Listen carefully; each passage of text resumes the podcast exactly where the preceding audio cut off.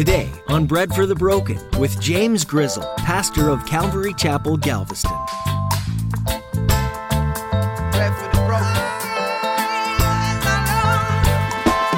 After this, I saw a vast crowd, too great to count, from every nation and tribe and people and language. Okay, that pretty include. I mean, that pretty much sums up everything, right? Everybody, uh, you know, whoever has surrendered their life to Jesus. Now, of course, these are people who are getting saved during the tribulation. Um, but the gospel is not exclusive in the sense of it, it can only be received by people of, you know, this country, of this, you know, financial bracket and all that stuff. The gospel's for everybody. In today's message, Pastor James will remind you that the gospel is for everyone. Jesus left his disciples with the directive to go out into all the world and make disciples.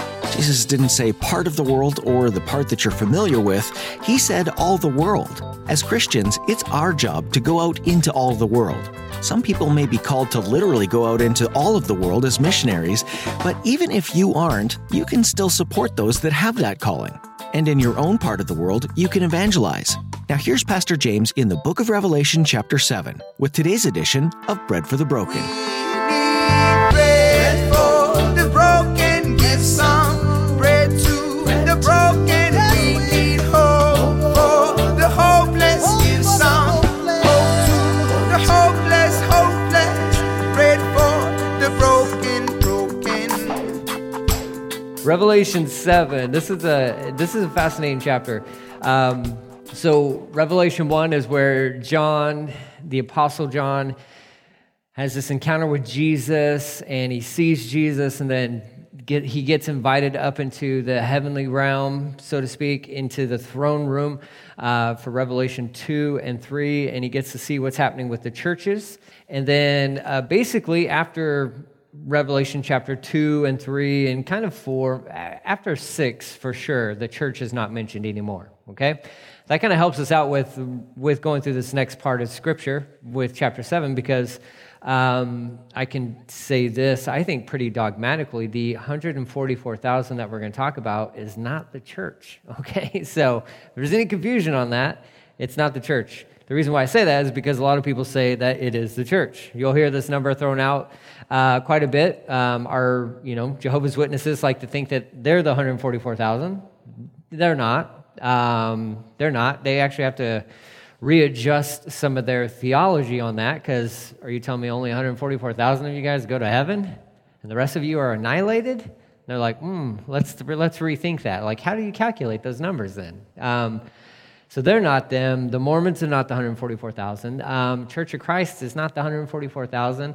Uh, the 144,000 are the Jews that will be getting saved during this time period. So, um, with that said, we get to see kind of as the tribulation is playing out this uh, this this tremendous event uh, that's that's just unheard of. It, it where we're at in history up until this day, up until this moment when this thing will be will come to pass, we haven't witnessed anything like this revival wise. Nothing, nothing like this. So, this is a really sweet little window into the tribulation time period where the gospel goes out and, uh, and people end up getting saved, which is pretty cool. So let's let's start in verse 1. It says, Then I saw four angels. This is John talking about what he's seeing. Remember, everything in Revelation is the things that he is seeing, okay?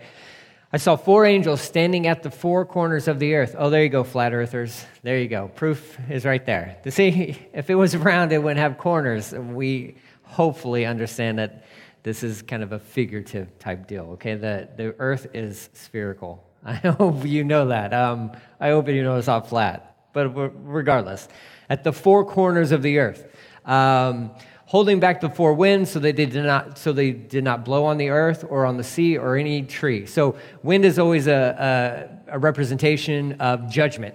Okay, so what's what's happening here is judgment is being held off for a moment. Well, why? Well, so that God could seal his, his elect ones, okay? It says, it says, I saw another angel, verse 2, coming up from the east, carrying the seal of, a li- of the living God, not a living God, the living God, coming up from the east, any anytime that's a reference of coming up from the east, and you think about the east gate, which is called the beautiful gate, it's always a symbolic of hope. It's hope. So this angel coming up from the east, carrying the seal of the living God, and he shouted to those four angels who had been given power to harm land and sea Wait, don't harm the land or the sea or the trees until I have placed or we have placed the seal of God on the foreheads of his servants. Okay, so he's going to mark them all. You got 144,000 Jews. Essentially, what's happening here is this is when the light comes on uh, within the Jewish nation. 144,000. Is that an exact number? Like only 144,000 of these people get saved? I don't think it's talking about an exact number. Um, if it is talking about an exact number, I believe it's talking about 144,000 greatest evangelists the, the world has ever known. That doesn't mean that that's, that's the only amount of Jews that get saved. I don't believe it's talking about that at all. These 144,000 are going to be used tremendously by God in the absolute uh, end of it all. So he's going to mark them on their heads. He's going to, almost like a cow, kind of, you know, cattle, all that concept. You guys know that, how that works. You take a brand, you, still, you seal them, right? They're yours. Um, you, if you're a believer, this has already happened to you. It's already happened. You have the seal of God right on your head. You just can't see it. Uh, Ephesians chapter 1, verse 13, I believe it is, talks about how you've been sealed by God with the Holy Spirit. Uh, chapter 4, I don't know the verse, same book, Ephesians, again talks about the fact that you have been sealed by God. The Holy Spirit lives inside of you, meaning you belong to Him. You are His. So he's going, to, he's going to seal these guys on their foreheads, okay? In the midst of chaos, in the midst of craziness, the world is coming to an end, and God is, is signifying that he's, he's got a plan for these 144,000 individuals. Verse 4. And I heard how many were marked with the seal of God 144,000 were sealed from all the tribes of Israel. So here's the tribes, at least the ones that are listed. From Judah, 12,000. Reuben, 12,000. From Gad, 12,000. Asher, 12,000, Naphtali, 12,000, Manasseh, 12,000, Simeon, 12,000, Levi, 12,000, Issachar, 12,000, Zebulun, 12,000, from Joseph, 12,000, and from Benjamin, 12,000.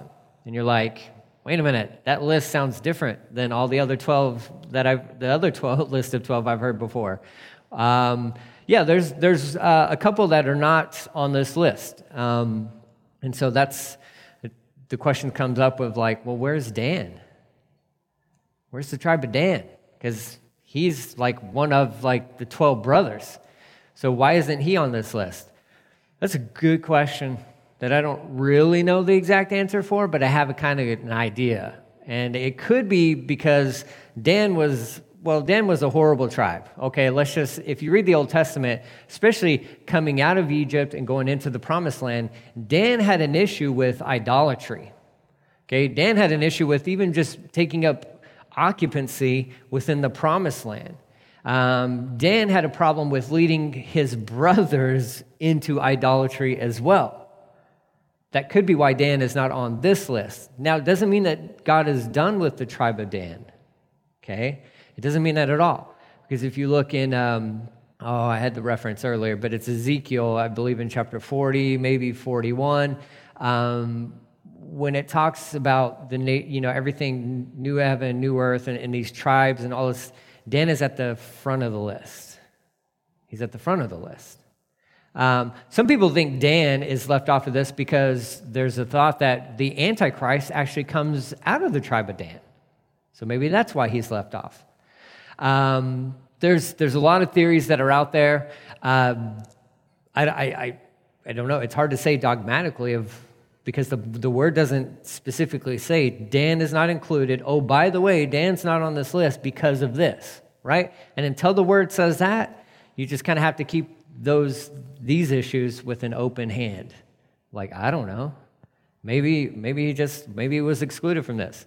He's not the only one that was excluded from this. Um, you, you note that Manasseh is included. He's one of the sons of Joseph, uh, but Joseph had two sons, Ephraim and Manasseh.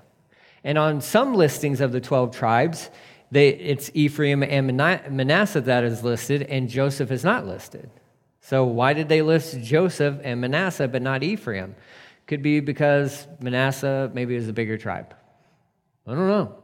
It's one of, the, it's one of these. And I'm comfortable with these issues because, uh, you know, you don't have to know everything. And you're not going to, we're not going to understand all of this stuff uh, until well, you get to heaven, and then maybe as you're watching some of this stuff unfold, because we believe the church will be raptured up before any of this stuff, uh, then a lot of these open handed issues become closed fisted issues because you know exactly why. You're like, oh, Dan's not there. That's why. Oh, okay. Um, right now, we just, we don't know. And it's not anything for us to get hung up on. We can't, you can't like, I don't want you to go home defeated because I didn't answer your question about the tribe of Dan, okay? You probably didn't even have that question when you showed up tonight. Um, I'm sure you probably did not have that. You probably were not waiting all day long to see, like, what is Pastor James going to talk? What is he going to say about Dan? Nothing, because he doesn't know. He has no clue. Um, he's just not on this list. The point of this list is this God is going to use 144,000 individuals from the tribes of Israel because he's not done with Israel. There's this notion out there that the church has somehow replaced Israel, and that's not true. That's not true.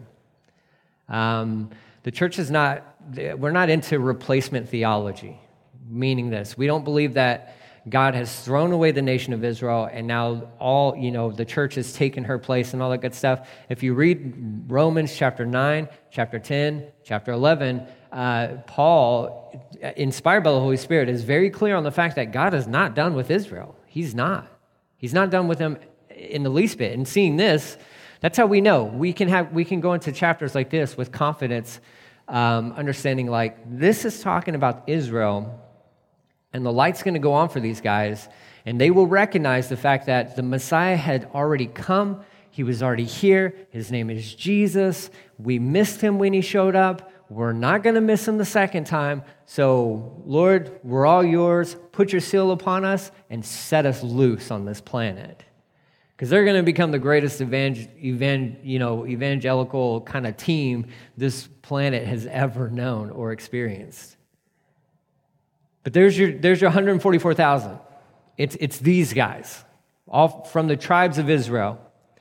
Again, they're not, none of the, these guys aren't, they're, they're, not our, they're, not, they're not the Jehovah's Witnesses, they're not the Mormons, they're not the Church of Christ, they are the Jews. The Jews, okay? He transitions from that into back into the heavenly scene like what's going on? Because we, we haven't really left there. John's still there. As, even as he's seen all this stuff happen but something fascinating takes place. It, it kind of it, it's another you know kind of a, a, bridge so to speak from this chapter to chapter 6 with when we were talking about martyrs. Verse 9 it says after this i saw a vast crowd too great to count from every nation and tribe and people and language Okay, that pretty include. I mean, that pretty much sums up everything, right? Everybody, you know, whoever has surrendered their life to Jesus. Now, of course, these are people who are getting saved during the tribulation. Um, but the gospel is not exclusive in the sense of it, it can only be received by people of, you know, this country, of this, you know, financial bracket and all that stuff. The gospel's for everybody. Gospel's for everybody. Nobody's excluded from this free gift from Jesus. Uh, and it says a vast crowd. Uh, in fact, it's a crowd that you can't even you can't even number. Too great to count. From every nation and tribe and people and language. And again, we've, we've already heard this stated before. We've already heard this when we, we checked out the heavenly scene and before this group shows up. So, what we know, what, we, what we've noticed throughout the book of Revelation is throughout time, the gospel has been going out. It hasn't gone out to everyone just yet. So we under, so as far as we understand, but the gospel has been doing a work in all types of people throughout all history. All history. And what's amazing about this, and, and even in our human efforts, and, and, and there are a lot of groups that are out there doing some tremendous things, um, you know, as far as like uh, uh, missions organizations and trying to get out there to these remote places where individuals may not have access to the Word of God and, and they want to they want to share the gospel with them or with uh, uh, Wycliffe uh, Bible translators. They got their Vision 2025 plan, okay? Um, back before 2000, they understood that at the rate they were going with Bible translation, it would be 2150, I think, before every spoken language would have a Bible for their language. And they were not okay with that.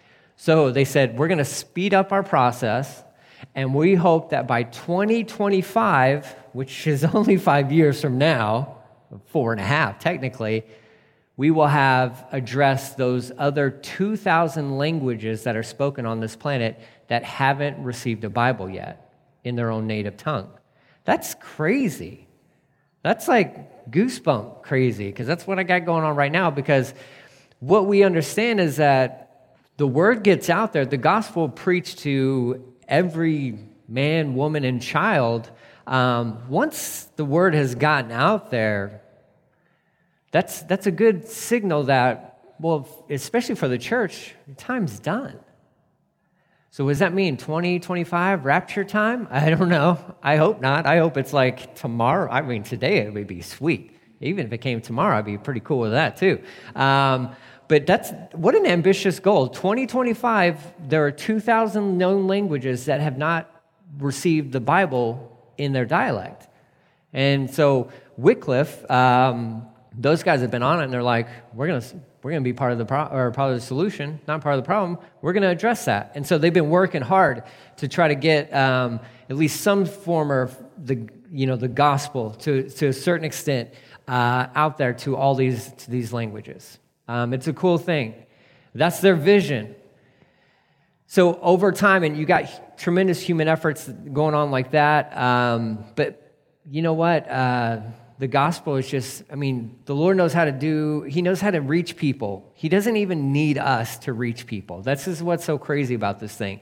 Um, you can, you know, you can be on a remote island or in a jungle somewhere and don't even know that other people exist on this planet or don't even know what is even real, you know, beyond your experience, you know, uh, of where geographically you're located. And God can show up and he can meet with you right there. He doesn't need missionaries. He doesn't need Bible translators. He uses missionaries, he uses Bible translators, he does all that stuff because he includes us in on the mission.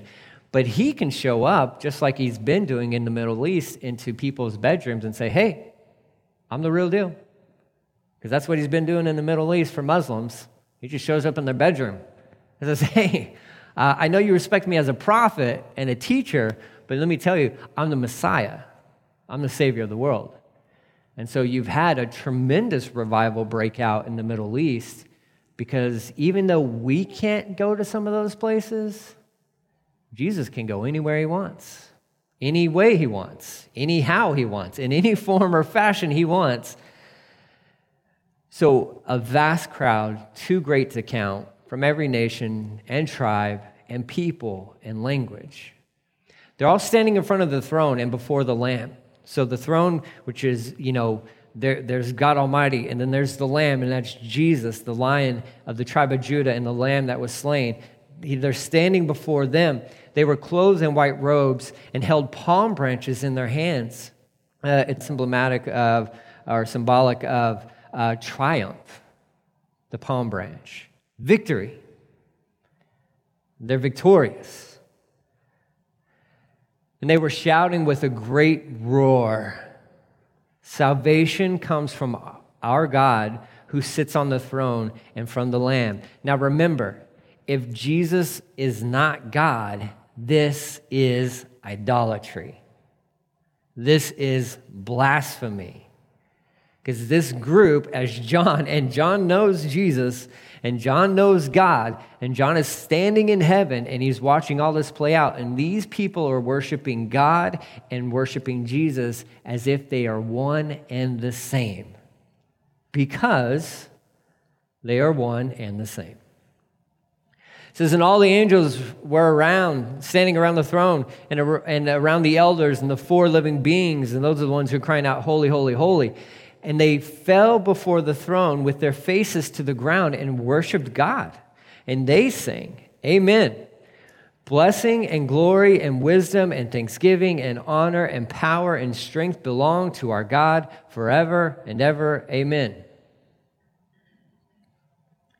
This all kind of sounds somewhat repetitive, right? If you're thinking about it, you're like, it seems like we've heard these same songs before. And it's like, yeah, they keep singing these songs, and they're all in unison. They all say the same thing that God is worthy of all of these things. He's worthy of thanksgiving, He's worthy of honor, He's worthy of glory and wisdom and power and strength. This is one of the 24 elders asked me, Who are these who are clothed in white, and where did they come from? And it said to him, Sir, uh, you are the one who knows. He's like, um, Why are you asking me?